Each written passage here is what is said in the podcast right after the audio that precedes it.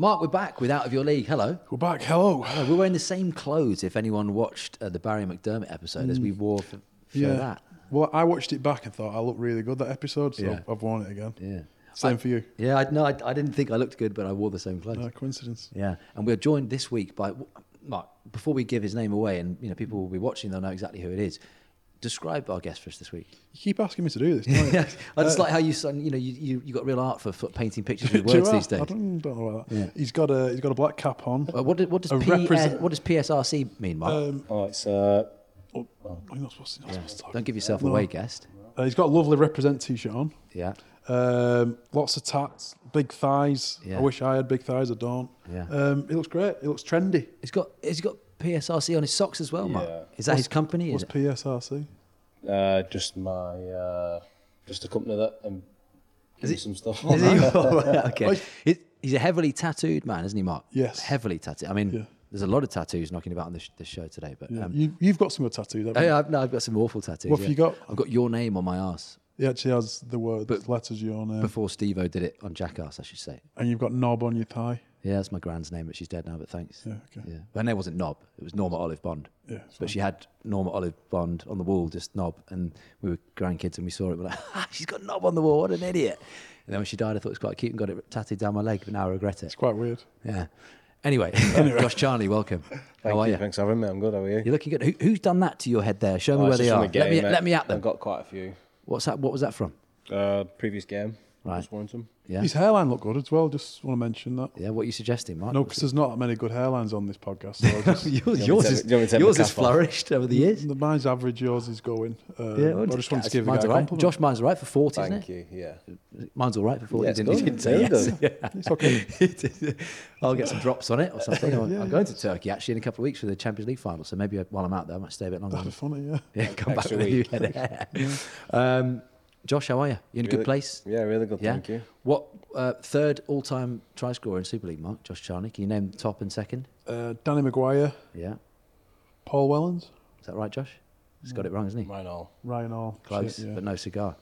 And he's still going though. Well, I He suppose is. Ryan Hall's still going. How, can you get first? Is that in your sights? Uh, yeah, it's You're 31, you're a baby, doable. Josh. Yeah, it's doable. It depends how, how long the body lasts and if I can stay in Super League. So, but yeah, we're uh, we're ticking away at the minute, and it's just good to keep scoring tries. You, you two, you had a little embrace, you had a hug while I went to the toilet. Um, Former teammates. That's, well, that's what I was about to say. Going back to sort of, was it 2010? You were at Wigan Mm-hmm. No, no, it was 2009. I, I was a seven, eight, nine, and you're quite a bit younger than me. About Yeah. three years younger. So we played in the under twenty ones, I think, Yeah, together, a bit of reserves. reserves. Shaun Wane was our coach. We had a star-studded team. We had Lee Mossop, Sam Tomkins, Mickey McIlorum, Liam Farrell.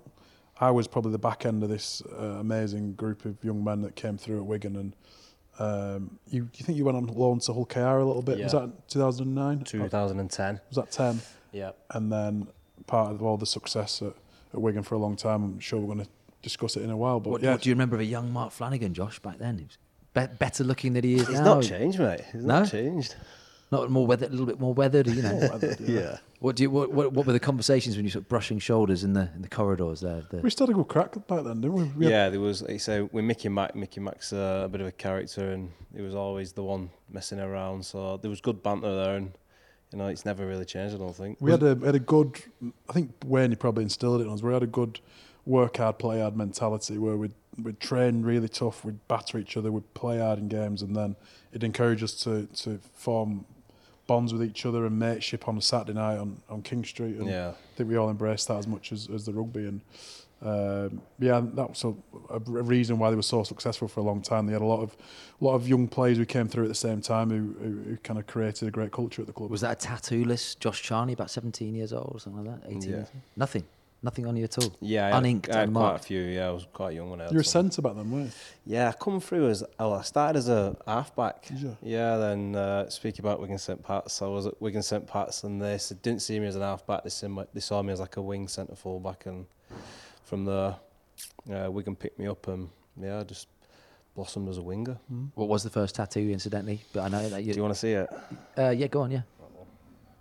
Oh, tribal. tribal. Oh, tribal on the right There's a lot of bicep. tribals knocking about, isn't there? That's why I wear long sleeves. Have you not thought about the, have you, have you thought about the cover up, going for a full kind of? You know, Yeah, no, I'll just leave it. It's part, of, part of the journey. part of the innit? story. Yeah.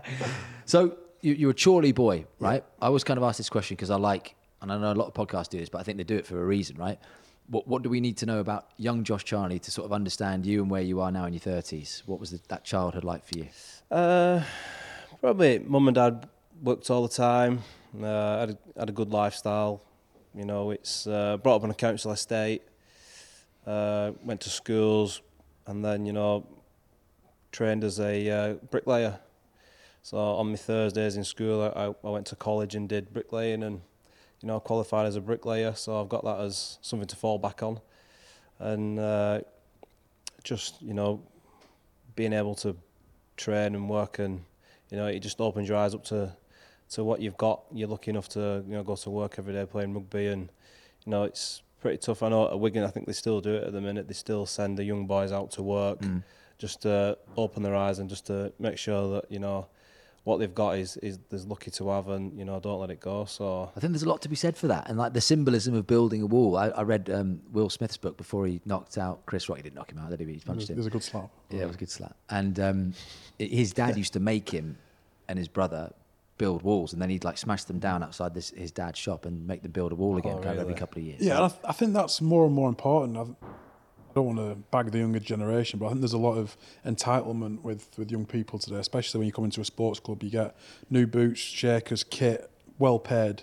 But I think understanding what the other side of life is like and um, and Let's bang them, Mark. Generation Z is a, a bunch of wankers. no, no, not, not in all cases, but there is a little bit of an element of it. And I think you, not taking the opportunities for granted is really important. And, and if you're a talented young man who's in a, in a in a rugby league club, I think you've got to take the opportunities you get because you know you might not be as lucky in, if if you're not to, to make a career in it. And um, I suppose that probably gave gave you a sense of the opportunity you had.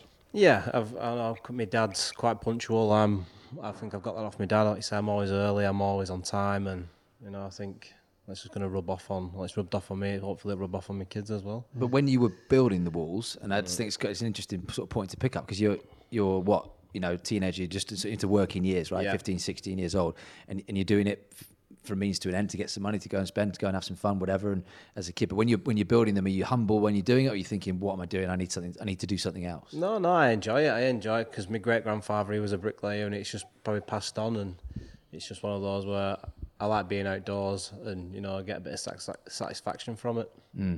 So come on, paint the picture for us. So, mum, dad, happy childhood. Th- those years before rugby came into your life, what what were they like, and what were their dreams? Who were the posters of on the wall? They don't have to be appropriate, Josh. Who, who Yeah. were they?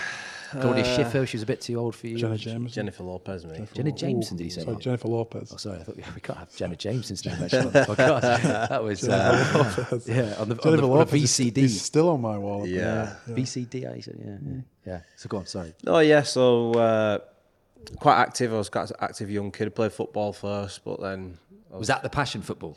not really. Just to get out, get out the house. I was probably quite high rated.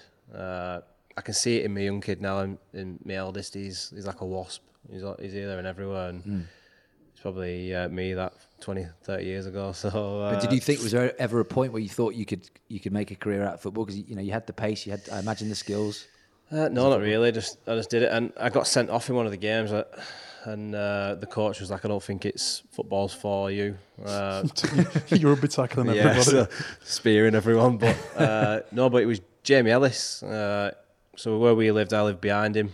He was uh, he played at a team called Chorley Panthers, and he was like, "Why don't you come train?" So I went down on a Tuesday, and there's a few faces there from my school, and it just Because Rub Chorley's not that big. Rugby league's not that big in Charlie, is it? Really? no, not really. They had they had Chorley Lynx, Lancashire Lynx was there at the time back in the day. They were a small club though, weren't they? Yeah. Uh, What but- what did you love about it then? Because we speak to so many players um, who remember those days, and I guess you can kind of remember the smells, the sounds, the journey to there, the first training session, your parents picking you up, all that. But what, what was it that made you fall in love with rugby league as as a kid? probably just getting my energy out. It's something to you know focus on and, and fly around the pitch. You know, there's not a care in the world, are you? When you're that young, you just fly around. You're enjoying it with your mates, and you know, getting a bit of satisfaction out of probably putting your mate on the back and uh, you know having a bit of banter. But yeah, it's uh, from there. I think it, it just grew, and you know, I was lucky enough to play, and you know, get coached by some good coaches at the time, and yeah, the, the love of the sport just grew, and you know, it's still growing now. I, I think it's fair to say, Mark, Josh is one of the best finishers in the game, right? Yeah. Is is that something that was, was in you even at that age? Because I know you're saying you were playing halfback. What what made you stand out at Chorley Panthers that then St. Pat said, okay, come along here, and then the rest of the career is kind of history. But what what did you have in your locker that was different? I don't know. Uh, probably the speed. I, I was I was nippy as when I was younger, and you know I've put a bit of kg in at the minute. Yeah, so I'm not as fast as I was, but yeah, I was pretty lightning when I was younger, and you know it's like having no fear. I was I was fearless. I'd run into anyone. I, I weren't too bothered about that, and you know probably you know amount to some tries that I scored as a, as an amateur, and yeah, I'm just probably you say I, I can't really think I'm. But were you a try pick? Were you like the Erling Haaland of, of sort of tries? Did you? Is that where is that where the finishing came from? Of just like I want to be, I want to get the glory. I want to be the one crossing the line. Uh, I don't know. Possibly, I might have been, might have been a bit selfish back in the day. But But you, but you, now, now you have license to be selfish. Your job is to be selfish, right? Your job is a finisher. That's every team needs one of those, Mark, right? Yeah, obviously. I think when you it's like in football, the goal scorers, Alan Shearers, are a little bit selfish because they, they want to they want to score the goal. They want to you know they, they put the pressure on themselves to deliver. And I think great try scorers in rugby league are the same. They've got to back themselves when they're in a certain situation. And uh, when you've got ability and confidence, they're the two key ingredients for for, for that try scoring ability. And Josh is up there with the best couple we've had for the last 10, 20 years in the game. I know you said you don't want to talk about St. Pat's, but it is still a big part of your journey, right? So, so how do you then go from Chorley Panthers to St. Pat's, and, and who was there? What kind of names, and, and how much was that a catalyst to getting to Wigan Warriors? yeah, there was a coach called Billy Halliwell. He was uh, he was the one who was like, "You're not an halfback. You're you're a fullback." So. Uh, So you saw that straight away. I wonder yeah. what, why, did, why, why I do don't, think? I don't know. We'll, we'll have to get him on. You Yeah. get him on the show. Get him on Okay, Zoom here. It's funny, Yeah, because but- he's here now. Billy, thank you. Yeah, but I don't know what he saw in me. I, I think it must have just been like the ability of of just the pace that I had. Uh, but yeah, it was. And you just accepted it at that stage. You were like, oh, yeah, oh, you do. You you learn. He's an older an older person. You listen to what your elders say, and you know, I just I was just learning off him and, and you know and, and carried on. But there were likes of Sam Powell were there, Dom Crosby was there, so we had a good little team there. So so we we clicked, and a few of us, you know, managed to get picked up by Wigan and, and was all on the academy and reserve team together. Do, do you remember a moment where you thought, yeah, th- this is going to be my life now. I'm, I'm going to put everything into it, and I'm going to make a career out of it, and I'm going to make as much money as, as I Not can. really, no. There was a coach when I was at Wigan, John Pendlebury. John Pendlebury said to me, "You've never made it. Like, just keep thinking that every day that you've not made it." Mm. So I've always had that passion and that drive to think that it's, I've still got to impress. I've still got to do. I've still got to learn, do me extras. I, I still do them to the, this day. So yeah, I've still got that hunger in me, and it's it's probably like saying I'm trying to rub that off onto the younger boys at Leigh. That's that you've got to keep keep grinding. Great coaches have can have such a big impact on young players and the start of the career, and I think some advice like that players can really get a grasp of and, and take with them. And I think it's so important for for some for lads to get the right advice and to get. He, he would have been what mid 50s, 60s. Yeah. he was quite an older coach, Yeah. wasn't he? And he might not technically have, have been as astute as some of the the younger fellas that were at, uh, the new the modern game, but in terms of principles and standards.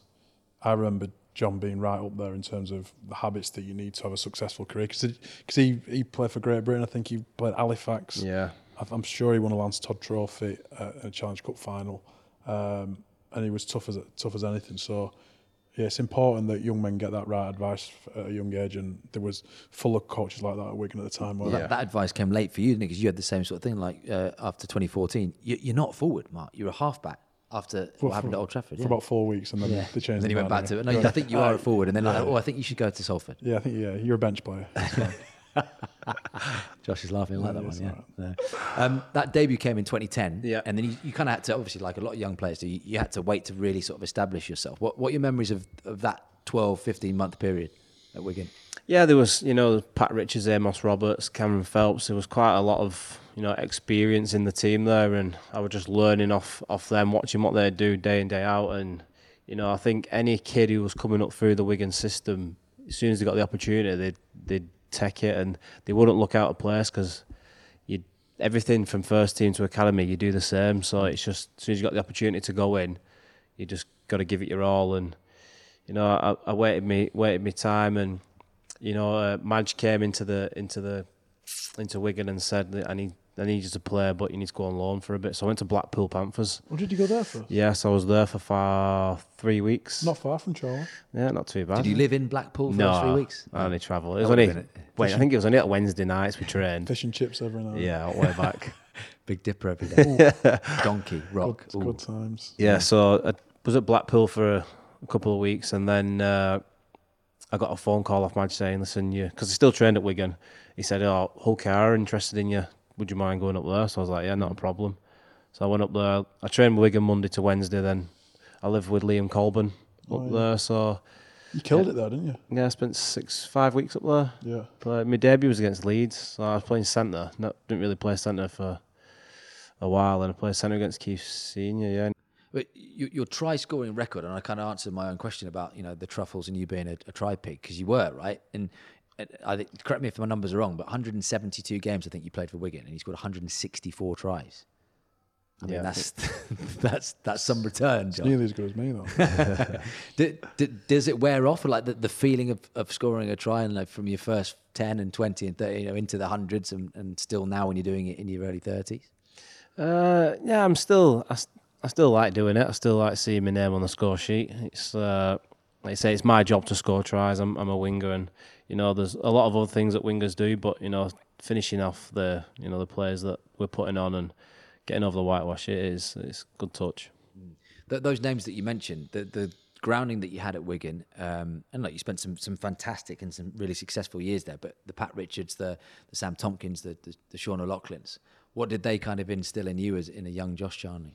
They kept everyone grounded. I know there's like say you you're all together. The togetherness there was probably the best I've had. But at the minute, I'm at least it's on a different level. The togetherness we've got, the brotherhood that there's that Lammy's putting in there. But going back to Wigan, yeah, there was just uh, everyone worked hard. There was that mentality where you, you work hard, you play hard, and you know you get the reward off the back of it. And everyone just ripped in. There was no there was no backward steps being taken in training, and, and it proved that in, in the games that, that why Wigan was so successful. So, you know, being a part of, of that team and, and learning off likes of you know Lockers was so good, and you know with with Pat Richards, he'd, he'd take his time out to you know speak to us, me, Steph Marsh. There was a few other like, younger boys who were coming through it. He'd take his time out just to like guide us and and uh, put his his touches in, into us, and you know it's.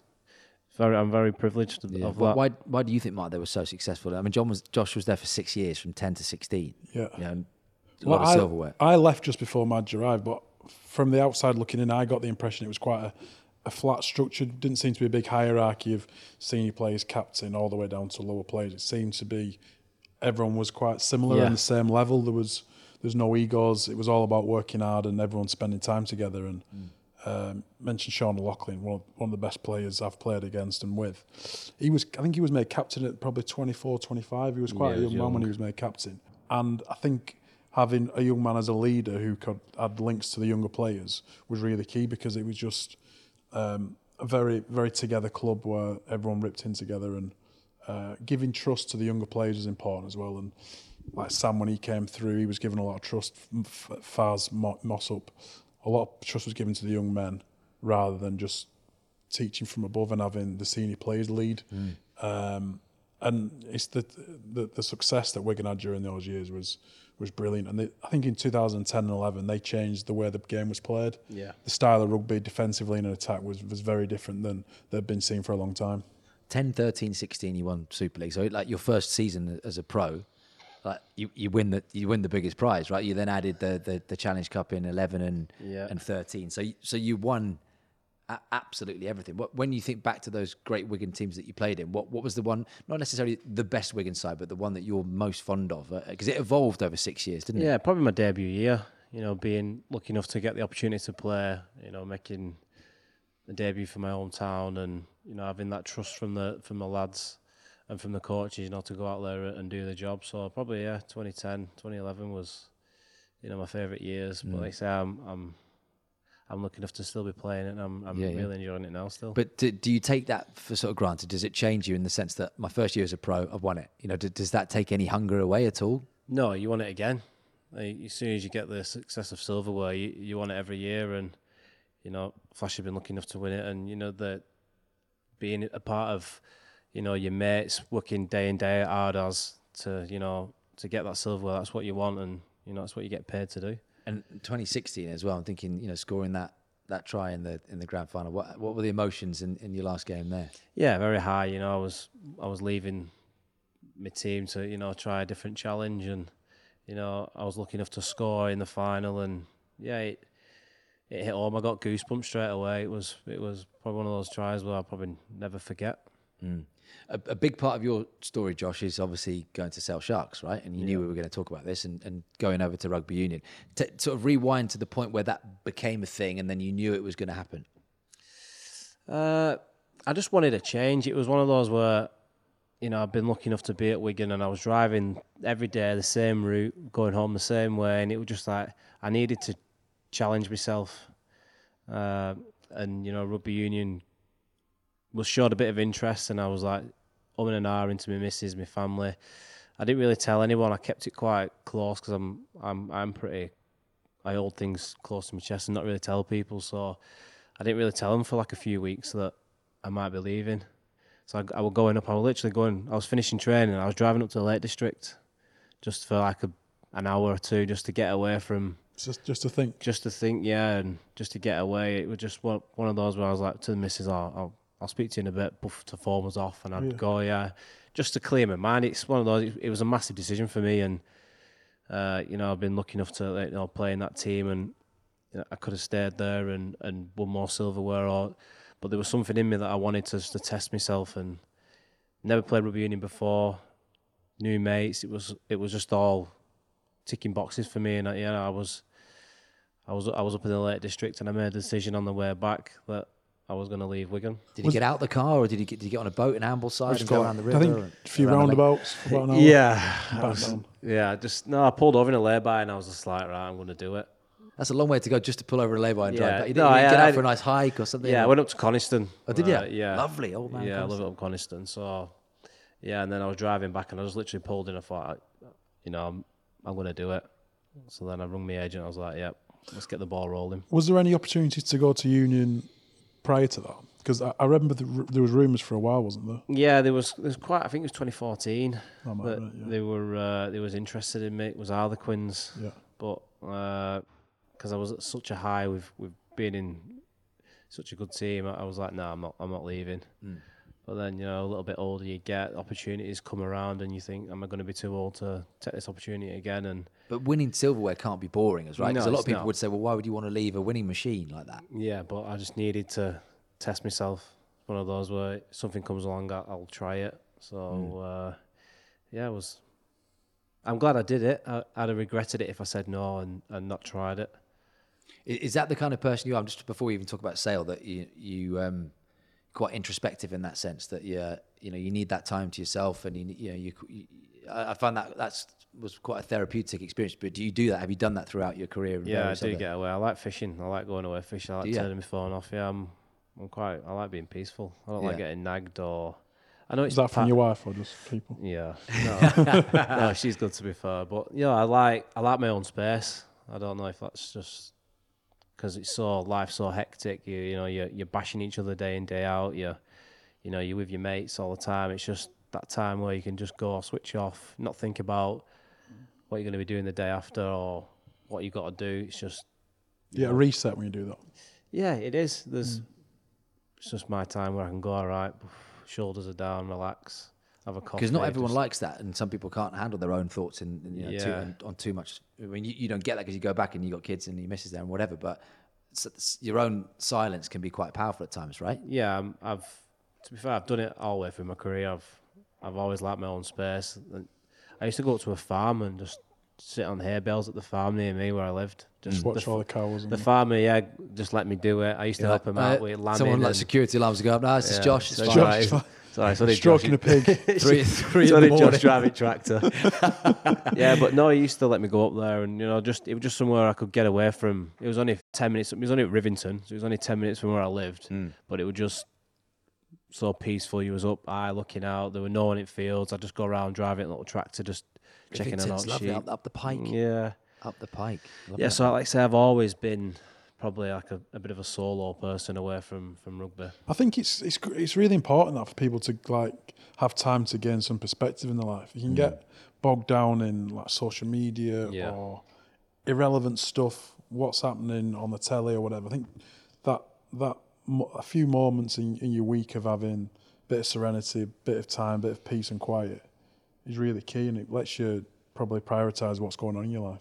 Has, has that ever made people sort of misunderstand you? Then they think you're a bit different and whatever. Because you know, not everyone is is like that. No, at the beginning of uh, me and my missing relationship, she thought I was seeing someone else. she did. She was like, you to the farm? Yeah, she She's was just a pig down the Why, farm. why do you keep turning your phone off and that? I was like, listen, it's just who I am, what I do, and then yeah, she's. I still do it now. Still, I'll still go home and turn my phone off. Not. I bet you're a So- better husband and dad when you, after you've done that, though, aren't you?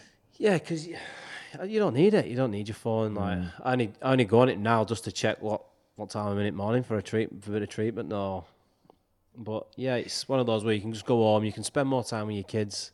The phone will come out the drawer when the kids are in bed, and Yeah. Yeah. it's just one of those where you're not glued to it. You miss so much of your day scrolling through your phone. It's I just like to um, I don't know if it's just me or the way I've been brought up. I just like to come back down to earth. I find that really interesting because I'm in exactly the same camp. I don't have any distractions, wife, Mrs. Uh, kids, or whatever. But we, we are a generation. Even so, I'm in a different generation to you, ten years older than you. But you know, at 31, I find interesting someone talks like that because you just see people head down in phones, and if you've got then kids running around and misses and then a phone, you you would never have any time to be introspective or to think about things, and they they have completely taken over our lives. I hear people now who have like Wi-Fi routers that turn off at 10 o'clock at night, so you actually can't go on. Obviously, you can on a phone with, but you know you can't on your iPad or your laptop go on go online. It feels like we we actually have to make sort of interventions, otherwise we are going to be completely absorbed. And where where are we going to be in 10 years with this like piece of glass? 10, is that 10 inches, Mark? 10 inches. This sort of 10 inch piece. Someone told me that was, no, someone told me that was 10 inches. No, no, it's- I'm pretty sure it's 10 inches. But where, where, where are we going to be without these things? know. You know, we're in a better place, right? I'm But- hoping but they'll go full circle and we'll be a bit more like not, Josh. though, is it? Yeah, but I hope that that's the case. Whereas we kind of we, we we thrive human interaction rather than interaction on a digital uh, tablet. But have you noticed that in because you only retired a couple of years ago, Mark? Have you have you noticed that in in dressing rooms? Have, have you noticed that we're just like a and within sports organisations, they're just everyone's overstimulated. Everyone Yeah. is obsessed with with the phone and and obsessed with the social media side of things. Yeah, I remember when I was at Warrington, a few of the young kids, they wanted blue ticks. They were trying everything just to get a blue tick. You know, like, it's crazy. Name names. No, I can't. Blue tick dick, it's pow- it's powerful stuff. Is it? Is Yeah. that what you get? Is that what you chase? But now you can buy a blue tick, right? Which makes the, the, the world even I've more. seen the- it, the yeah, whole- the it whole- on It's, the whole idea of wanting validation Yeah. from a social media company to feel some kind of worth is ridiculous. But it's, the same thing as buying yeah. the trainers that you see on someone that you really yeah, like but down I'm- the road. I know, but it's just it's when you think about it, it's ridiculous. it's just kids these days, though, isn't it? Yeah, but that's the society and what's important. But it shouldn't. No one should really give a shit. But that's why uh, I don't know. I, we've gone down this route, but I like it. But you know, so there's so much kind of you know undiagnosed ADHD and all this stuff because people's attention spans are so short because of what they're being faced. And Yeah. Mark, Mark is one of them, and he's in my generation. lights. But bec- because of how they consume media on their phones, people can only last. and This is not the route we're going. I can only last a few seconds, but not in that way. It's true though, isn't it, Mark? You see Yeah. it. See it. See it in business. See it in sport. Anyway, back to rugby union. Um, So Sale Sharks. This comes along. Yep. Y- y- you're a Chorley boy. Let's get all the cliches out of the way. You're looking at me and you're listening to me talk, Josh. I can see it. You're thinking, who's this posh fucking wanker? Why is he asking me these questions? Um, I'm thinking that as well. yeah, and you've known No, me a I'm couple, couple of decades, not as long as that. Um, what was it like that first day that you walked into Carrington at Sale and you know had a chat with people who, uh, without sweep, sweepingly generalising, w- were from different backgrounds? to you? Yeah, no, it was good. It was, uh, you know, the different nationalities there, the different cultures. It was, it was good just you know go in and learn new friendships, learn new habits, what people are up to, and you know there was two. When I signed there, my, my nan said, "Oh, there's two distant cousins who uh, who were there, the Tom and Ben Curry." Are they distant cousins? of yours? Yeah, so they're on, on my family tree. Really? So when I went in, I just terrorised them too. What did you? Yeah, but no, it, wa- it was good. You Did know, they know they were distant cousins? Because Yeah, you yeah. are from Chorley, and they that, from yeah. like Lancaster? they're from Nantwich. Nantwich. Was that South yeah, it's like Cheshire way. Cheshire? way? there's Sandbach and stuff Yeah. down there. Yeah. Yeah, so they're on the family tree. So it was just one of those where there was a few Wigan boys there. To be fair, you know, there was Mike Forshaw with there, Paul Deacon with there. So it Matt, w- was Matt Pete there? A bit no, later. Matt Pete. When I signed at Warrington, he went that year. Ah, okay. Right. So yeah, there was a few Wiganers there, and it just, it would just, it felt like home a little bit. You know, there was, I was in there. I was like a new boy in school. You know, trying to make mates, and There's still your lunch money. yeah. Did, did you feel like the it, it the could be for you? me. Was there ever a point you just wanted to turn around in the Carrington car park and be like, I'm back to league? You know, Nah. did- no. You, you did feel kind of at home then? Because I Yeah. know a lot of people that we've spoken to, um, George Ford as well, Mark, obviously he's had a, you know, a northern and a league upbringing and then spent his life in Union. But he, the, you know, he's illustrated there are ma- major differences in terms of socialising and so on and, and the type of people that they're Yeah, the, the, they said But we're talking about Sale in the north. We're not a- talking about. We're not yeah, talking but about. it's a different, different, different backgrounds, but they're still the same kind of people at heart. Yeah. that's what that's the the rugby union lads I know are still blokes, still laugh at the same stuff.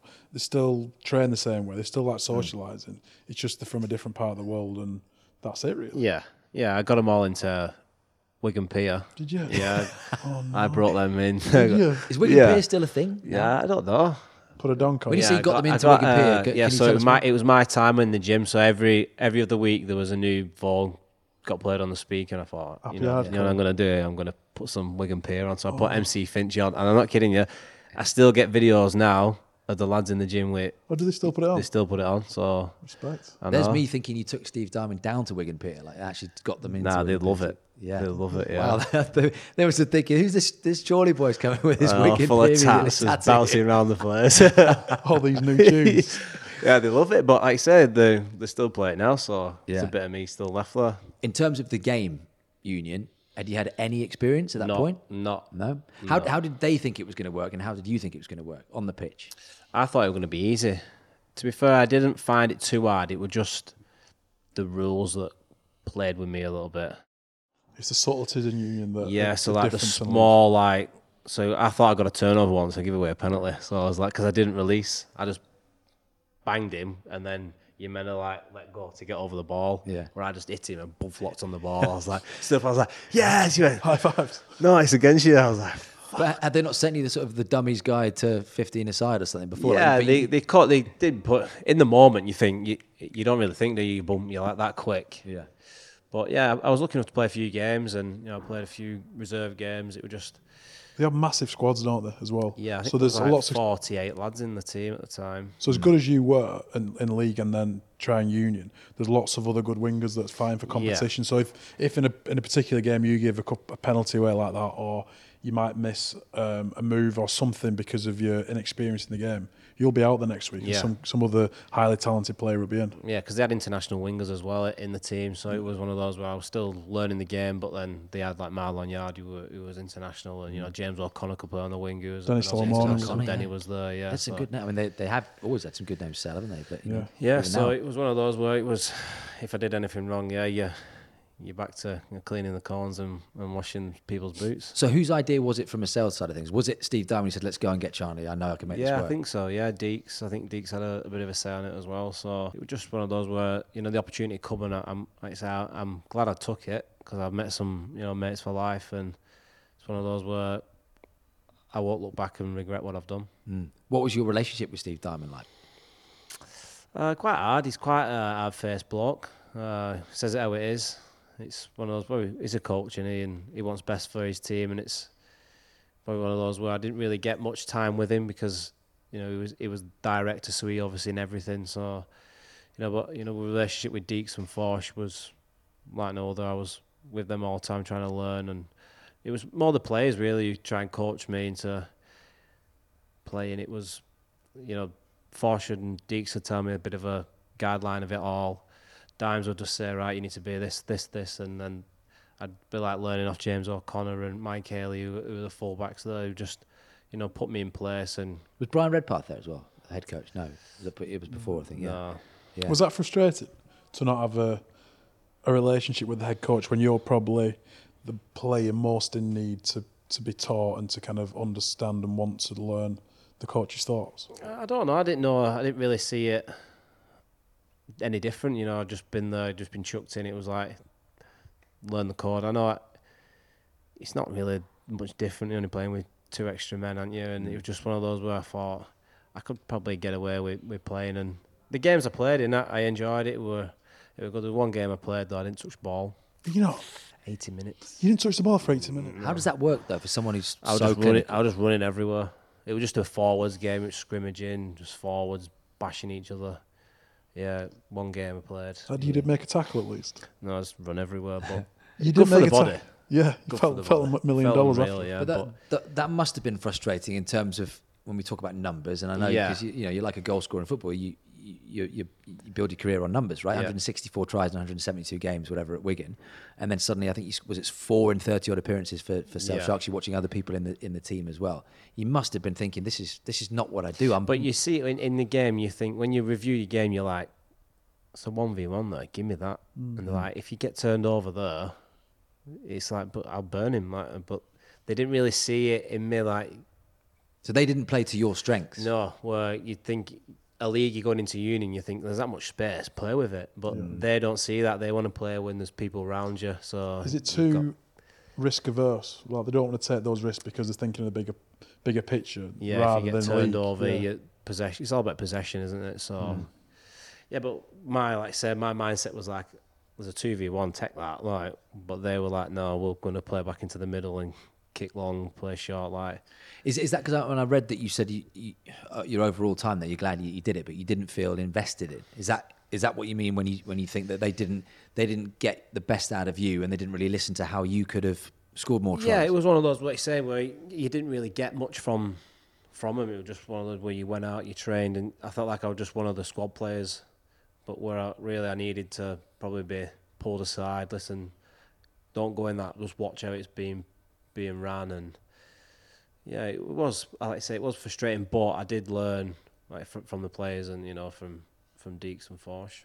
Was the idea when you went there and be honest to um, you know when you, you'd seen so many, you'd seen obviously Jason Robinson, you know Andy Farrell, you've seen players that had switched codes and, and actually had made a huge impact on the on the national team as well. Was the idea to be playing at Twickenham? Yeah, I wanted to be a a dual player. I wanted to play you know for England for league and union, but it weren't it weren't possible.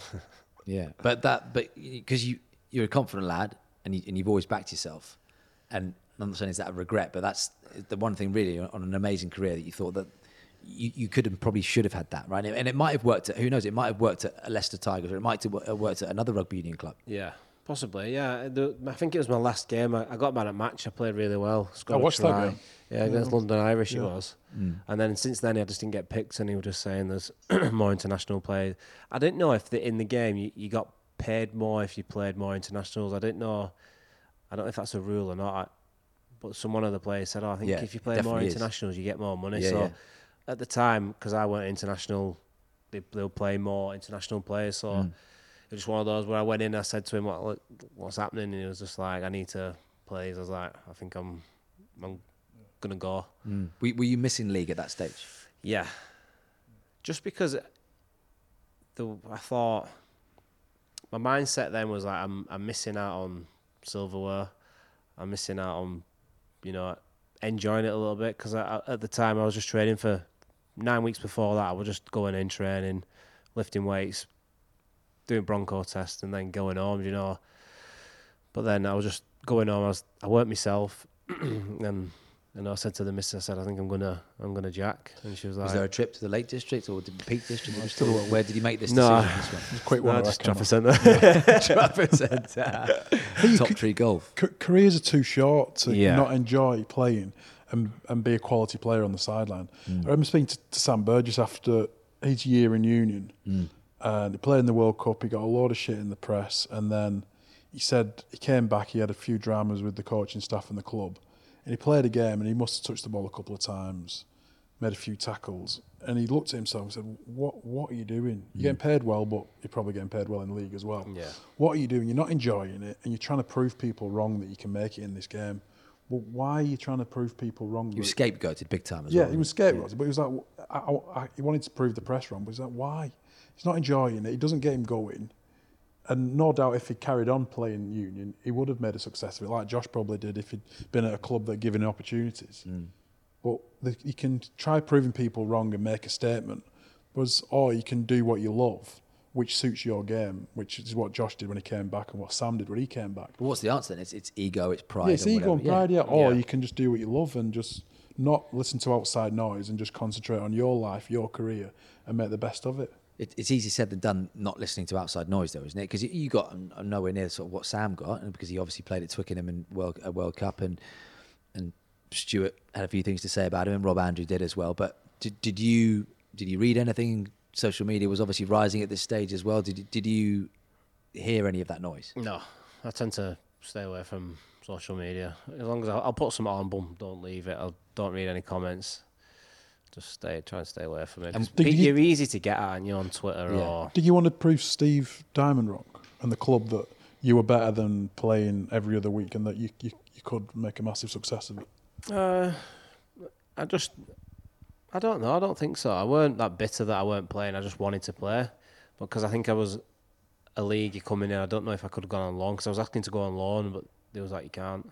So I don't know if there was something in the clause, you know, because I'm a, an Back, outsider. back to Hull KR and get some games. Yeah, back to Blackpool. I'd Blackpool have gone fan fouled. yeah, but uh, no, but it was just one of those where I, I just had to think about me as a rugby league player. I was devaluing, you know, not being in the circle or playing or you know, being around a team that you know are striding to silverware. It just one of those where I thought, right, I need to, you know, I'm not enjoying it. I want to, you know, get back smiling again. So can you are you that type of person then that you can move on quite quickly? You don't look back in anger. You don't regret that period in your No. life. You don't you don't think like, mm, what if you know, woulda, shoulda, coulda, and all that. No, I'm as soon as it's done, new page opens. I'm I'm onto that. Mm. And how did that come about then? The move back to league, and obviously with Warrington, did, did, did you have to have an honest conversation with the guys at Sale because you, you still had a contract, right? Yeah, I still had a contract. Uh, no, I think well, literally Warrington, you know, rung my agent. My agent rung me. I was fishing at the time. He went, Shock. Uh, yeah, shock. Uh, he Alone? went, yeah, mate, I've got a, a deal here for you. I was like, yeah. He was like, Warrington are interested. That was a Thursday. That was To be fair, living where you live, you couldn't go back to a better club, really, could you? no. Because I knew ex- like going back to Wigan would have been good, but I suppose I always think it's better to, to start a new journey, a new Yeah, chapter. well, in my deal, so Wigan had like a the first said, you know, like a clause. So if I wanted to come back to league, they could have said, yeah, we want you or not. So we rung Rads, and Rads was like, we've got Dom Manfredi, Joe Burgess, Liam Marshall coming through. Like, we don't need another winger. So mm. Warrington come in, and it was like, yeah, let's do it. But but given what had happened at Sale, how how sort of determined were you to make sure that you picked the right club? Because at this point, I'm not saying you, you wasted some great years, but you were sort of mid twenties when you were in your peak as a player. Yeah. And this next move had to be right for you, didn't it? yeah, I just wanted to, you know, get back playing again and meeting with, you know, Simon Moran and Steve Price at the time. It would just, it felt right. Was it all the free concert tickets and stuff that Simon could offer and all the gigs and yeah, that was I've sweetened heard it? about that. No, but uh, Warrington's a perfect club. yeah, it were it were one of those where they were striving for silverware. They were pushing for, you know. I I had a few mates there as well, which made it a little bit easy for me just to transition back to, to rugby league and Mark, did you tell Simon Moran to sign Josh? Because every every player that you've mentioned, Ben Murdoch, Masila, other players, Simon's gone to sign. You're a close sort of friend of his. He No, not really close. close We're, we're acquaintances, yeah. But uh, from t- from for Josh, it's a big club. It's near where he lives. It's not St Helens, which is a big rival. yeah. They've always spent big and been a professional club off the field, playing in front of good crowds, great stadium. It's, it was, would have been a no-brainer, wouldn't it? Yeah, it was good. Like I said, the meeting we had were really good. He, like I said, we met Simon at his at his uh, offices, me and my missus, and it just it just felt right. You know, when you leave a meeting and you think, yeah, Mm. that felt right. Like just we got in the car. I was like, yeah, we'll we'll go ahead. And what was that like then? That first time that you whipped on the, the Warrington shirt, Halliwell Jones. Did, um, how many tries did you get on your debut? Do you remember? I don't know. You scored though, didn't you? Yeah. I remember I watching. think it you. was against Widnes. But did did that suddenly feel like what? yeah, I'm what am I doing? I'm back. Yeah, I'm like back. Yeah, I just, yeah. They there was give no readjustment, was there? I'm No. still getting my head round a full game with not touching the ball and not making a tackle. Yeah, it's That's when I tell people that you're like, how I'm like, I don't know. But even the Sale fans must have thought as well. Like you've gone back and you know, I, I don't know. We can get onto this later. Like falling out of love with sport or the game or life a little bit, whatever, because Yeah. of, because you weren't performing to your, your potential. But then even the Sale Sharks fans must have been watching that first Warrington game or that first season. They'd be like, "What? He's, Yeah. just got, he's seamlessly just gone back to his, his Wigan levels." Yeah, it's just one of those where, like I was saying before, where you, you see space and you think I need the ball here, but you didn't you didn't get it. It was just the structures that you have in, in league to oh, to union to leagues way different. So, cheese, innit? yeah, It, it was the perfect move for you, and you and you had four years at, at Warrington. yeah. Um, what what memories of, of being back in league and, and, and those four years of, of getting to major finals again and did did did that make you fall in love with league and, and not just with league but with sport in your life again? Yeah, it was. Uh, you know, it it was something fresh going into you know Warrington with you know the fans being as passionate as they are, the owners being passionate. You know, the team was was together, and you know we managed to get to the grand final that first year in 2018, and Mm. it were uh, you know we are building something good there as as a club. So yeah, it was good to be a part of. Grand final in 2018. I remember being in the little dugout for that one and 2019 Challenge Cup, which um, you won. But should that Warrington team have achieved more? They say that every year, don't they? It's- It's always a year, but yeah, I think 2018 was a good stamp to go at it. I fell a bit short, and you know they've always signed well, Warrington. Like I say, they've they've always got it there for the good the good players, and you know the the togetherness there was was good. It was like you say, we just fell short on on the day. They they were they were a really good team, a really great set of players. Yeah, very talented. set up. But you know that that's always that's always something that's thrown. It's a sort of cliched argument that they didn't capitalise on silverware that they should have won. Yeah, they've al- unfortunately in the league they've always been the Nearly team, Mm. um, and in the cup they've they've, they've won the, the Challenge Cup a few times. It was interesting what Josh said then when we mentioned Wigan and Leigh. You would really uh, wax lyrical about the brotherhood, the togetherness, the camaraderie, and then you said about Warrington it was, it was good. Yeah. Was it like seven, eight out of ten, and then Wigan and Leigh's probably nine, ten out of ten in terms of that off the field mateship? No, we had that at Warrington. You know, we were lucky enough to have you know concert tickets. Everyone stayed together, but I think just within the training, it weren't as physical as as what we've been at Wigan. You know, So you didn't train train as hard or standards and uh, at the training ground probably were what you were used to at Wigan. And, yeah, and no, they were they were still high, but not as probably what you, hmm. I'm known as from you know being a 16 year old lad hmm. to. And that can be the difference because as we know, there's such fine margins in sport, and if you're playing against a Wigan or a Leeds or a Saints in a final, and they're absolutely on it every day, they, they come in, they whack each other, they, they train hard in the gym, they run hard on the field. That difference between being pretty consistent and being on it every day, that then that tells in, in a big match. Yeah, and it is especially after a long season when you know say you, you're showing form at arguably the wrong time of the season when it comes to the the business end and you're into sort of playoff games and Warrington lost a lot of playoff games while you were there didn't you what what do you and this is not my opinion at all but what what do you make of sort of the tags of in sport in general of, of bottle jobs and you can look at it in football now with Arsenal and people having leads and when you're expected to do something you can't just keep maintain form for uh, a 10 month period can you you know it's No. gonna it's gonna dwindle at some point but it just it seemed to happen at the key stages for Warrington yeah. Just like I say, it got down to like the final bit of the of the piece, and it just it just break on us. So. What is that? What, like, why, why does that happen in in a thought club? probably white noise. Uh, you know, it, so al- always Warrington's year. It was always thrown about. You know, we were playing some good rugby at the time, and you know the players we had were, were you know on form. It was just getting to that the final details in the game, and you know things are going wrong for them. We were putting the ball down in wrong places, and you know just like fine margins that had, had just make us crack a little bit, and you know, and, and other teams would capitalise on on our errors and mistakes. So it's it's hard not to listen to that noise. I don't, you know, I mean, we talked about outside noise before, but collectively as a group, because that's the coach's job, right? Isn't it to just make sure that? And I know it's easier said than done. Mark, you've been in those dressing rooms where it's like, don't listen to that that outside noise, but it's, it's impossible, isn't It it? can be like a self fulfilling prophecy that you hear that much that you always bottle it, you always bottle it, and then you're in the situation when something doesn't go your way. I think there is an element of subconsciously you tell, you tell yourself that, oh yeah, we do always bottle it. Yeah. You can you can try and convince yourself over and over, but if it keeps happening year in year out, there, there, there could be an element of that, you know, that that that noise kind of coming true. So it Um, becomes contagious. yeah, and I think I think it's it's important to have um, in those big games and to have um, great leadership in your key positions because your halves and your nine probably bring you home in those matches Yeah. because your forwards always always rip in, outside backs always take their opportunities. But I think that um, great great halfbacks can can steer a team around the park and make those really important key decisions that can make the difference between winning and losing. And I, I'm a, a bit dubious whether during that period Warrington might have had that in the in the key positions. Yeah. Um, so in terms of leaving Warrington, Josh, what was that like for you? Was that something that you were sort of open to? And again, a new challenge. Daryl Powell came in, didn't he? And and you were I remember you were playing pretty well right at the beginning of the season, but what he you weren't for him, he wasn't for you. What how did that decision come about to leave Halliwell Jones? Uh, I think it was.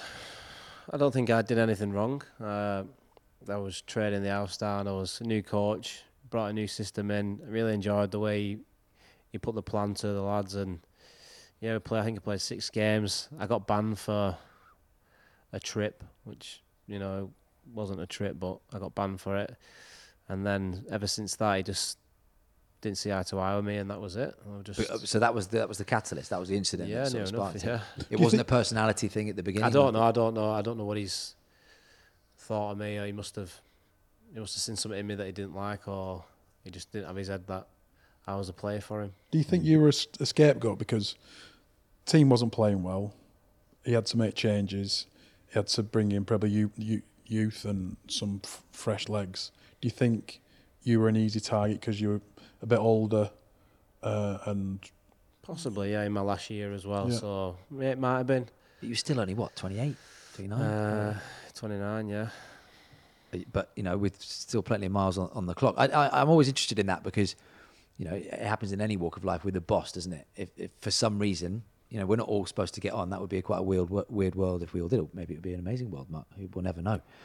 But and you would have had that as well. People that just aren't having you, you're kind of giving your, your full self to them, and you're performing on the pitch, but they've got other ideas, right? it can be really frustrating because you live and die by one person's decisions, and that's the head coach. And no matter how well you play or train, if you're not in his plans, you're not in his plans. And I think having um, achieved all that Josh has achieved in his career, that must have been pretty tough to take, not being picked and probably out of favour when you might not have think you deserved it. Yeah, like I said, I didn't really do anything wrong. I just we just didn't really see eye to eye. That was probably the biggest thing. And Did he want you to explain that incident? Uh, and, and, and like because it, it obviously built from that one point that he couldn't get over that right most Yeah, coaches would be like "Look, that's behind us next week whenever you're back from your ban let's go again no, No. nothing. No, no I quite. feel like there's something Josh isn't telling us Mark. don't you he's sort of got that No, it's little not. glint It's, in his eye it's just probably one of those. But I don't get, so I can't really explain what. because you don't because you don't really understand what happened there Yeah, right? no. Is that somewhat harder that you don't know what happened, or you don't know what you did wrong not to play? Is that harder in some ways than knowing exactly what Yeah, 'cause someone you thinks? You're thinking, what, what have I done? Yeah. Is it me? Is it? You what I've overthink it, Yeah, I overthink. But No, but that, I, I completely understand that. I mean, even in my walk of life, I've had that where you know, on TV, you're not getting a certain show, you're not getting this, you're not getting this gig, you're not getting a new contract, whatever. And even though you think you're performing and you're in the peak of your years and whatever, you feel like you've sort of reversed over someone's dog in the car park, right? You don't know what, and you want an explanation, and you feel like even to sort of heal is the wrong way of putting it, but to move on, you need an explanation, yeah. yeah, no, I didn't get anything like that. Mm. So it it is a bit frustrating, but I enjoyed my time there. It was just one of those where you know I I created some memories with the boys, and it was good that you know I got an opportunity to open another door. But that ended up, and be honest, Josh, that. I mean, was it the toughest point of, of, of your Yeah. career, kind of off the pitch as well? It put you in a bit of a dark place. Yeah, just because I've gone from being so high and coming in and not knowing what I was doing that day. You're going home, you're just feeling a little bit deflated, and You feel worthless, don't you? Yeah. I've had it in my career where I've not been picked and where I think I've deserved it. And as a senior player who's who's done quite a bit in the game, you feel like you you can't contribute, and then off the field because you're so invested in your job, you do feel a bit worthless, and you do f- probably kick stones a little bit and don't feel good about it. it, it feels strange really to think that a 29 30 year old josh charnley there was was thinking about retiring because that's exactly what you were going to do yeah? yeah, I was gonna hang up the boots and get the trial out. really it had come to that Yeah, it was just one of those where I didn't, I didn't want to do it.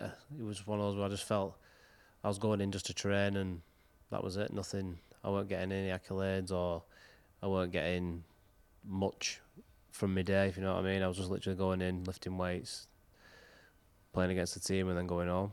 mm. and that, and that's something that you'd contemplated going back to the building site kind of back to square one that's quite a depressing way of sort of th- giving everything that you've given to the game Yeah, it Um, was. so how, so how, how tough was it And i'm not trying to sort of delve into things that you don't want to tell us no, no, but, it's fine. but was it was it a, a, a sort of testing period mental health wise as well Yeah, it's just because I've been I've been looking at playing some teams, and you think, why now? Why is it why is it happening now? Like I've I've got so much to give, and you're not getting anything from where you're at. So it was one of those where I thought, do I just bite the bullet now and you know start a new life? And and who did you have around you at this stage? Obviously, you know you got the support of your missus and the family and so on. But who who was it who convinced you and, and said like, Josh, no, Yeah. you've got more to give. my agents, you know, I've, my friends. I say I'm quite tight. I don't really tell many people. I'm like, so my, my mum and dad didn't know that I was going through all this. So Mm. it was one of those where I, I kept it bottled up. But yeah, my missus knew, my agent knew, and it was just one of those where. And Sam Tomkins as well. Sam Tomkins was quite big. He, I can tell Sam anything, and I know he won't tell anyone. And Sam had uh, we had some phone calls. He's like, "Listen, mate, you've still got shitloads to give. Like, you don't don't do this." And it was one of those where, yeah, if, I don't think if Sam weren't there, I, w- I probably would have jacked in. I love that because you need people like that, right? Whether they're friends or just people that can identify that this shouldn't be happening and you shouldn't Yeah. be going down. The, but had, had your confidence taken a massive knock? Uh, I think so. Yeah, I was.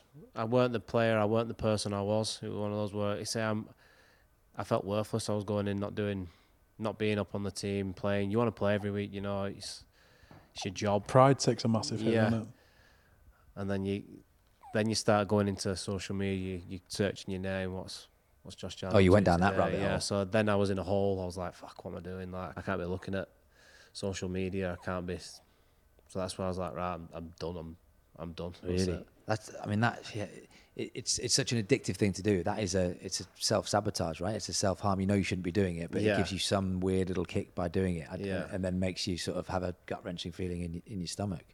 It, I wonder why guys do that, and like why you do that. Because so many guys will be listening to this and thinking, "I do exactly the same thing." They may, they may still be building walls as bricklayers, but bottling things. yeah It's it's not healthy. Eventually, you have to blow your top in some way, right? yeah you've got to there's yeah I've, I I do I, mean, I probably had a massive cry when my missus you know it's one of those where I was like I'm I'm done like Josh Charnley's no no longer a brand it was one of those where I was like right get my tool belt out I'm I'm ready I, I was focused and my mindset had just changed like. I was like right I'm gonna go into Brick Lane and change hang the boots up get the towel Because that, that's the crazy thing as well. In other sports, even if you wanted to retire at, you know, Kevin De Bruyne wants to retire at 31, he retires and he doesn't do a single day, sits on a yacht for the rest of his life. You know, Yeah.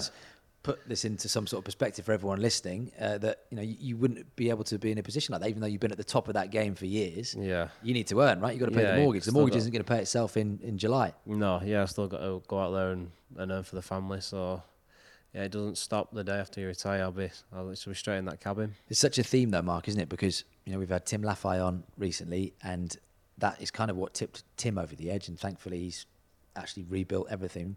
But you know, he's in Australia and around COVID, and his contracts get cancelled for whatever reason, and and he can't provide. He's got four kids, five now, but four at the time, and and it can, it can tip you to you know it's that.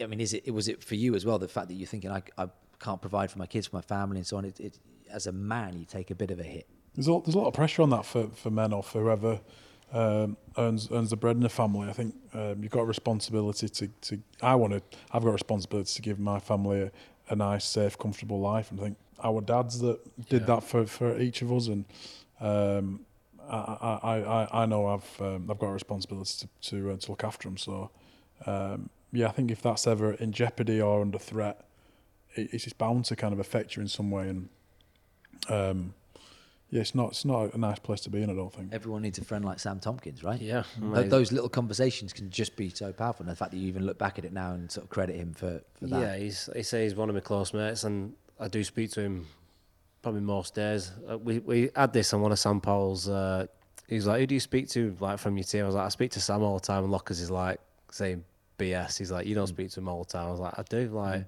even when he was in New Zealand, I was still chatting to him. Like, just that friendship that it's just always been there, and you know, I'm I'm lucky enough to have him in my life. I, I- I guess it's also people that, that listen to you, right? That not that just say this is what you should do. He, he would listen to you. He'd And he- listen and he'd understand him, and that's, Yeah. that's important. They know what you're like as a person, know what you're like as a rugby player, what you can bring to a team, um, and th- they'd give you unbiased advice because they just want the best for you. don't they? Yeah, yeah. He'd tell me to shut the f up and yeah. like slap But- yourself in the face. But I think you, you want sometimes, you know, when things are, are down and dark, whatever, you want someone to, the, the way I've heard this put before is to kind of sit in the mud with you, sit in the Yeah. shit with you and actually just listen to you rather than say, look, this is what you should do. And then you, you, you, because only you can come to that decision yourself. You can Yeah. have a million Sam Tomkins saying, look, go and sign for Leigh. go and get your, your fire back in Million your belly. Sam Tomkins. That'd be an interesting world, Oh, wouldn't it? Lot- that'd be a lot of better, tattoos, pla- a better it? place Yeah. or a worse place? That'd be a better place, yeah. Yeah. Be a lot of facts. What a. Maybe not on that night with Sam and Joel and whatever happened. Do we know? the, are you going to give us the full story on that? On Josh? what? Like, Sam and Joel went and Oh, they, they got they got in trouble in the arse, Oh, what was it? The the arsehole of Wigan. No, what was the, what was the phrase? Uh, rectum of Rectum Wiggins. of Wiggins. Something like that. Apparently. Great story. So go on, because I'm, I'm glad you've got the smile back in your face and, and you're in the form that you're in now with, with Leigh. So how did that move come about for you? Uh, I think Derek spoke to my agent and he was like, "Do you want to get out now?" I was like, "Yeah, let's go. Let's get the ball rolling." Would you taking anything at this point? Just to you know, uh, 'cause, you know, the fact that you've, when you decided you're going to go again, it's Yeah. like when, when you're when you're making this decision, are you thinking, "I've got something to prove," or is it to prove to yourself, or, or what's the thought process? I just wanted to be in a team where I felt wanted. Uh, you know, and the conversation I had with Derek and Lammy and Chesney were just like, yeah, it's it's good. They had a great, like, you know, the team they had last year. You know, with Fergo being in there, just people that I watched on telly, and you think I'm going to be training with him next week. Just the caliber of players they had, it were it were He was good. he's a bit mad, isn't he? It's bonkers, mate. Yeah, but uh, Good bonkers. yeah, but being in the team, you know, it, I went there. We had a, me and Lammy had a conversation. I was like, I don't want to come uh, from straight from Super League. I don't want to walk straight into your team. I want to sit back. I want to find my love again for the sport, which Lammy understood. And me and Lammy had a good, we had a good relationship. We still do. You know, he's he'll say how it is, and he'll want the best out of you and the team. And I think the way we're playing, he's he's getting the best out of every individual that's you know in in the team. And from one to I think oh, 29 players, I think we've got. There's no, like I said, you know, we were on about Wigan. Everyone's on the same page. There's no, there's no one taking any step forward or backwards. Everyone's riding this wave together, and you know, I think we're enjoying each other's time. So you just said it there yourself, finding the love for the game again, Yeah. like do, doing it slowly, right? Yeah. Because you've had to maybe do that a couple of times, even when you came back from Sale. Yeah. But describe the love affair for us now. What, what's your your sort of feelings towards rugby league? Are you ripping their clothes off? Is it passionate? What is it like? How how big is this love in? in Yeah, I've just got the buzz back. You know, I'm I'm enjoying it. I'm playing with a smile on my face. I'm, you know, just finding like that. I've I'm coming to the end of my career now. I'm 31. You know, 32 this year, and I'm thinking, right, I want to keep going. I'm feeling fit. I'm probably the fittest I've been, probably most of my career, and you know, I've still got a lot to give. So I wanna I wanna keep going and Can we touch on that? Because looking at you and having played against you, you do look leaner and, and probably as quick as you've ever been.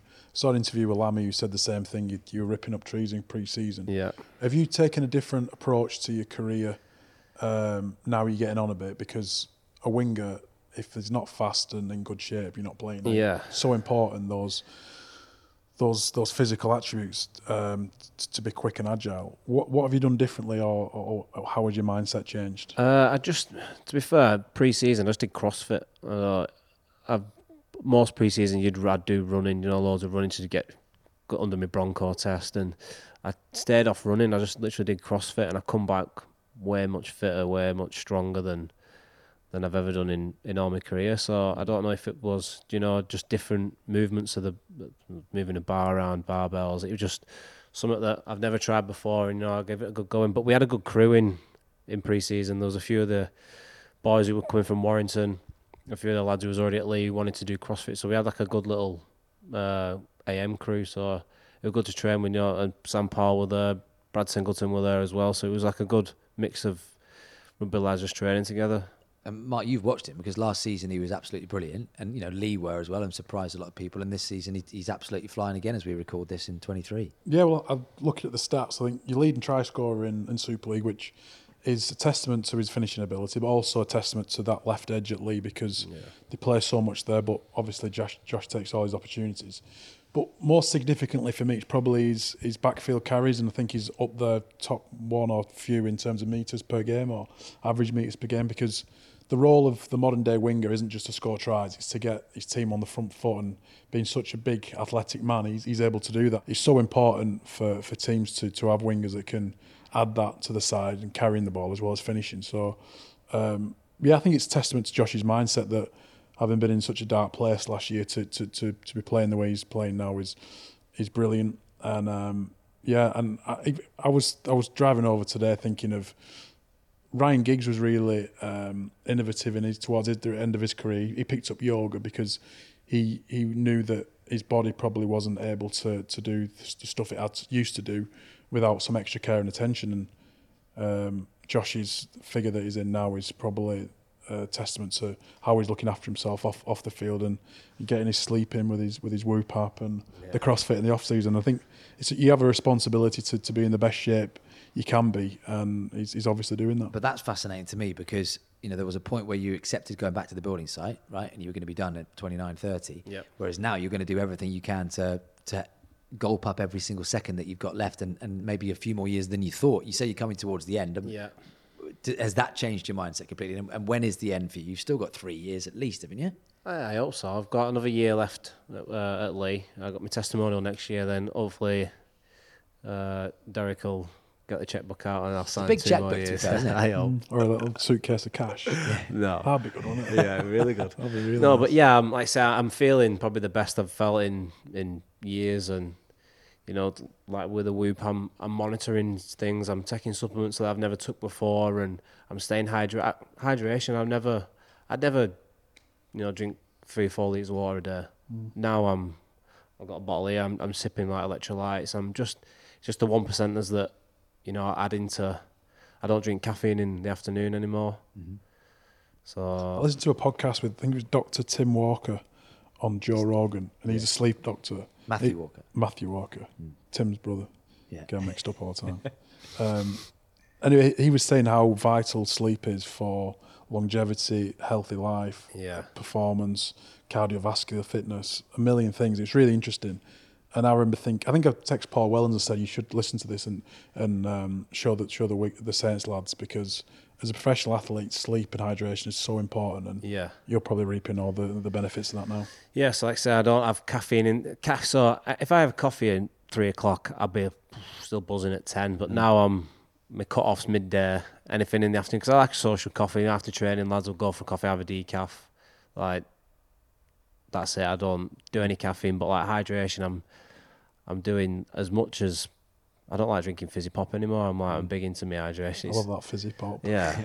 I was bad on Diet Cokes. Like, you'd think, oh, it's only Diet Coke, there's nothing in it. Yeah. But like, I'm watching what I'm eating. I'm like, just trying to, like, see, it's just fine tuning little things. More so that- than ever because you know the end's in sight. yeah, you've got to, you've got to, I don't want to get injured. And, you know, it's one of those where I'm trying to keep my body as healthy as possible and, and fit as possible and pull some couple more years out of these But I, but I think even obviously you guys have always thought like that, or maybe not rugby league collectively as much because you still want. And, I, and I've always said this to Mark. I just, um, just imagine, and obviously it wouldn't be the same game, but if no one drank alcohol at all and you didn't go out for these big old sessions on a Friday night after a Thursday game, or whatever, Yeah. and it started again on Monday, what those marginal gains That would be. doesn't- that no, no, I know, I know, I know, I know, to. I know No, you it's need them and so on, but I'm just thinking, even Joe Blogs on the street now is wearing a Whoop. By the way, this podcast is not sponsored by Whoop, even though Mark is wearing one and know. Josh is wearing one. But if, We- if we can get it sponsored if you Yeah, want. we would we like would a go and sponsor if anyone wants Yeah. to sponsor us.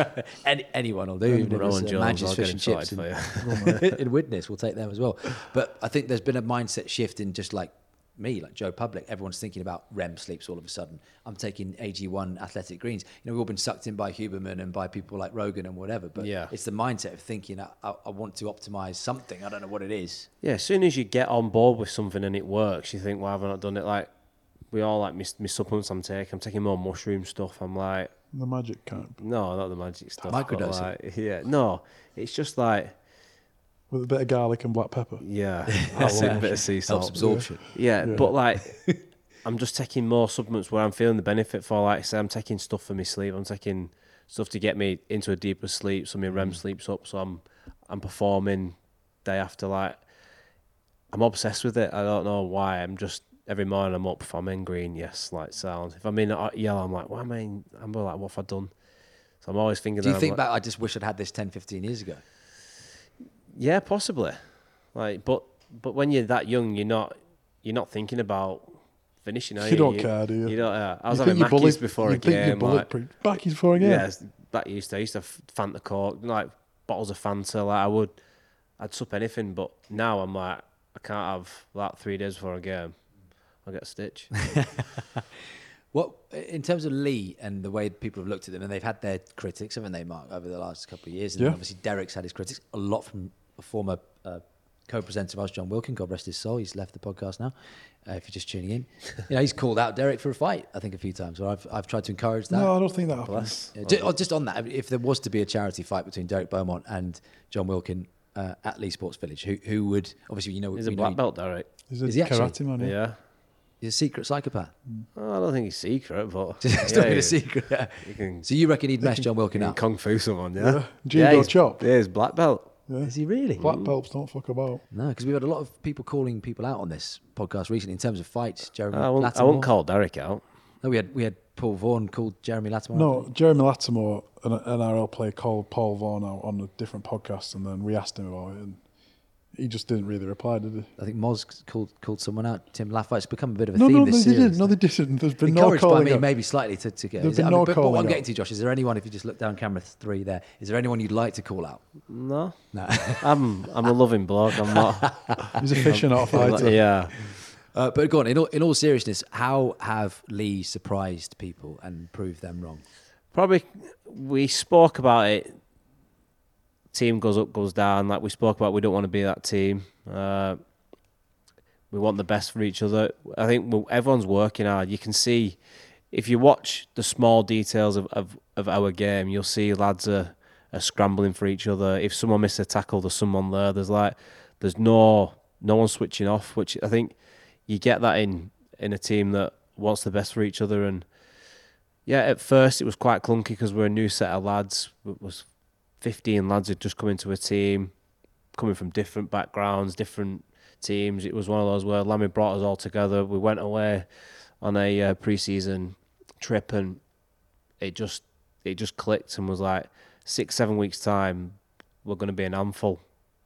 It's in a little bit longer. No, I think it was eight weeks, and then the team started to you know turn up and I think we're five, six games winning streak now. It's just one of those where we're just we're building nicely, and yeah, I, I, can see us what we're we're uh, we're going to compete this year. It's different for you, isn't it? Because you, you've not not necessarily been used to being an underdog in terms of mentality, right? Yeah, I don't think we're not even taking that as an.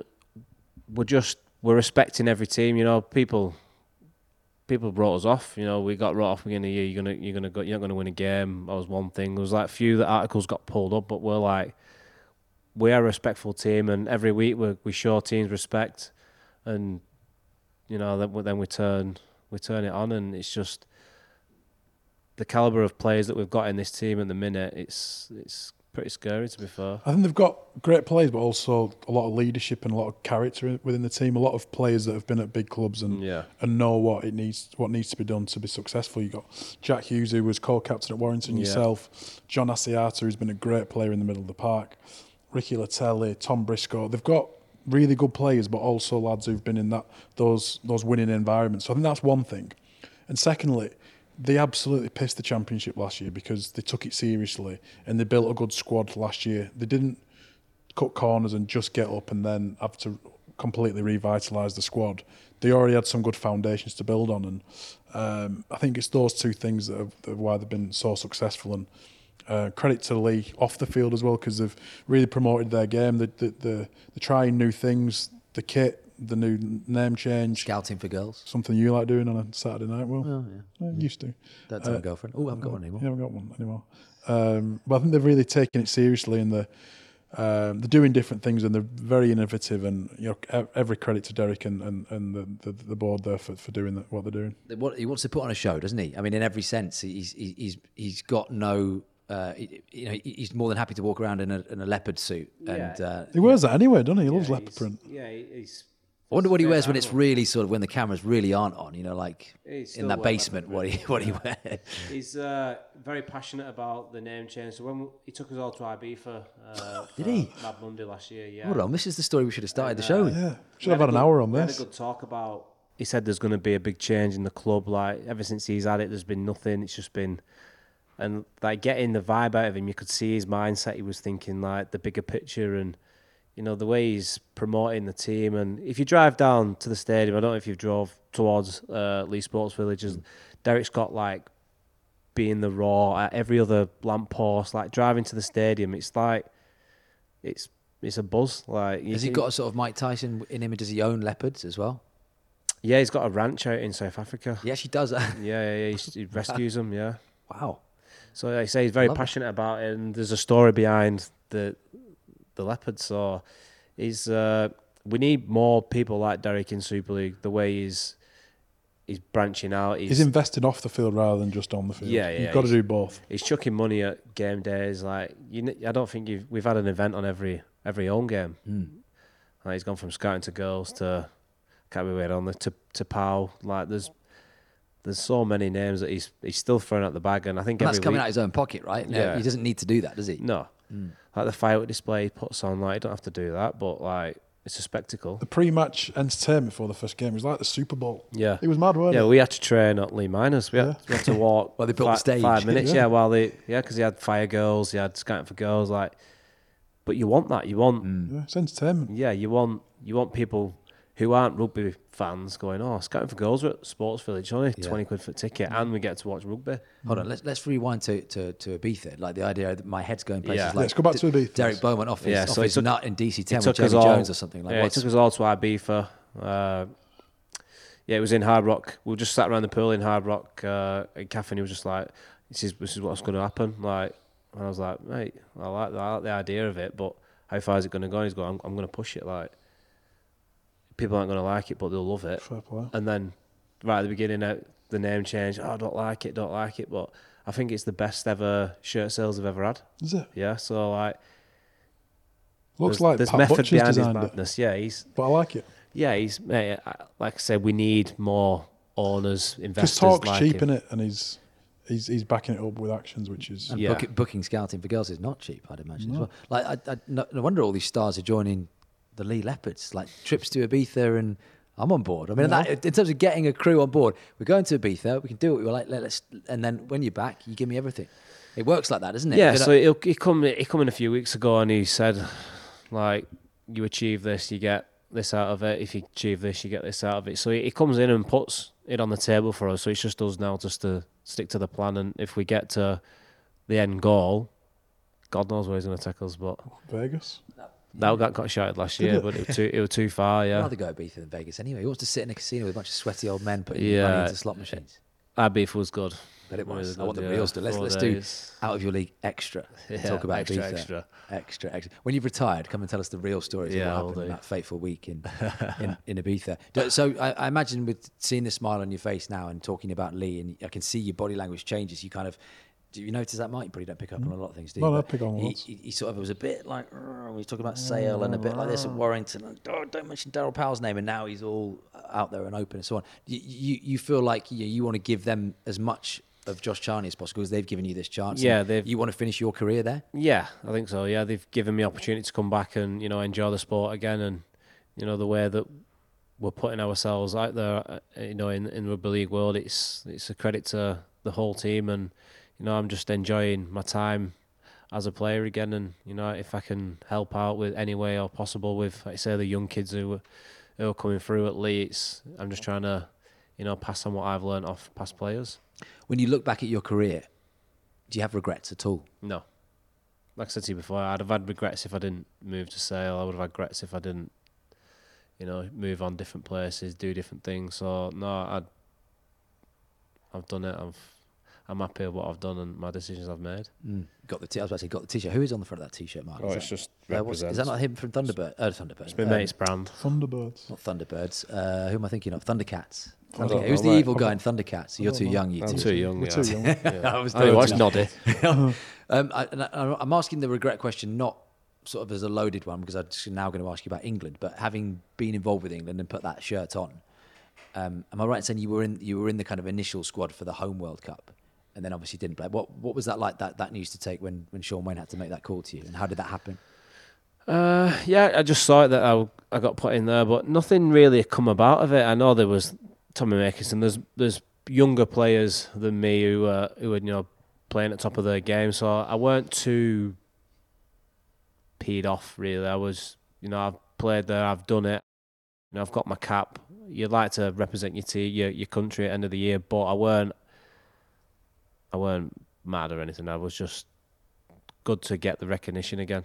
But do you, but do you not look back and think you should have played more for England, given given your, your record and your numbers in Super League? I mean, Mark, do you not think you should have? I mean, was it eight caps you got for England, which is still Well- eight more than a lot of people get. But there's like two or three fixtures every year. Hmm. You spent a good couple of years in Union, and then the, the competition for wing McGillvary spots and- is yeah. is really is really tough, Yeah, isn't it's it? really so, strong. so he's as good as any of them, but it's one of them. It's it's timing, it's injuries, it's who's scoring tries, who's who's getting on the end of stuff. Wing plays a lot to do with it's, if in the context of scoring tries is how much space is created inside you. So there's a lot that goes into it, but um, to be in the mix with Hall, Makinson, McGillvary for that long is is is what he's done, and he's, he could have done more, but I think you'd be happy with what you've done. Yeah, I'm happy to say I've not no regrets. I'm the competition's strong, and you know I, I think there was one year where I didn't really score as many tries as the players. And I think Wane did say it's because you're not really getting across the whitewash. Hmm. I think it was 2019 or 2018, one of those years. 2019, I think it was. It was hmm. like I didn't really score many tries. I'm going to score four tries in a year or three, and it was like he rung me. He was like, "Yeah, you're not really. I'm performing, but I'm not performing as to my best abilities." Hmm.